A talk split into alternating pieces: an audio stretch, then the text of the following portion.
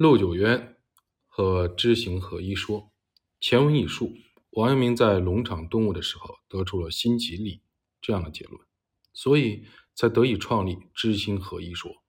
但是陆九渊也提倡心即理，为什么他没有提出知行合一说呢？这是因为陆九渊虽然也提倡尊德性，但他对《大学》中的格物致知的解释没能摆脱传统的束缚。和陆九渊不同的是，王阳明对格物致知的解释是彻底的唯心论。他明确地指出，心即物。尽管这样的认识是在伦常顿悟之后产生的，但在伦常顿悟之际，阳明恐怕就已经有了初步的认识。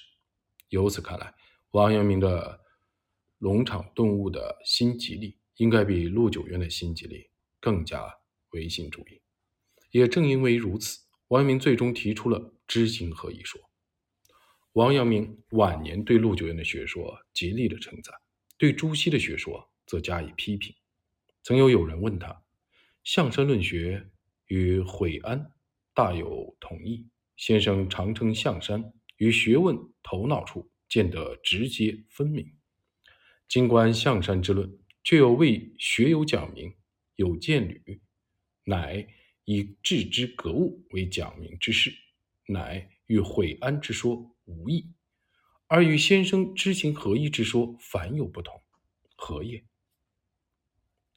虽然王阳明极力的称赞陆九渊的学说，但他认为陆九渊和朱熹在格物致知的解释方面是相同的，二人体现的都是主知功夫，故而提出的是知行二分。但他自己对格物致知的解释则与二人不同，所以才提出了知行合一说。如上文所述，有人对王阳明的知行合一说存在疑问，王阳明的解释是：致知格物，自来儒者皆相言如此说，故象山亦随相言得来，不复质疑二。然毕竟亦是象山见得未经一处，不可言也。象山见得未经一处，是指陆九渊还没有彻底的实现唯心论。王阳明将心即力发展为心即物。从他的立场来看，虽然陆九渊的学问很深奥，但是仍然没有达到经一处。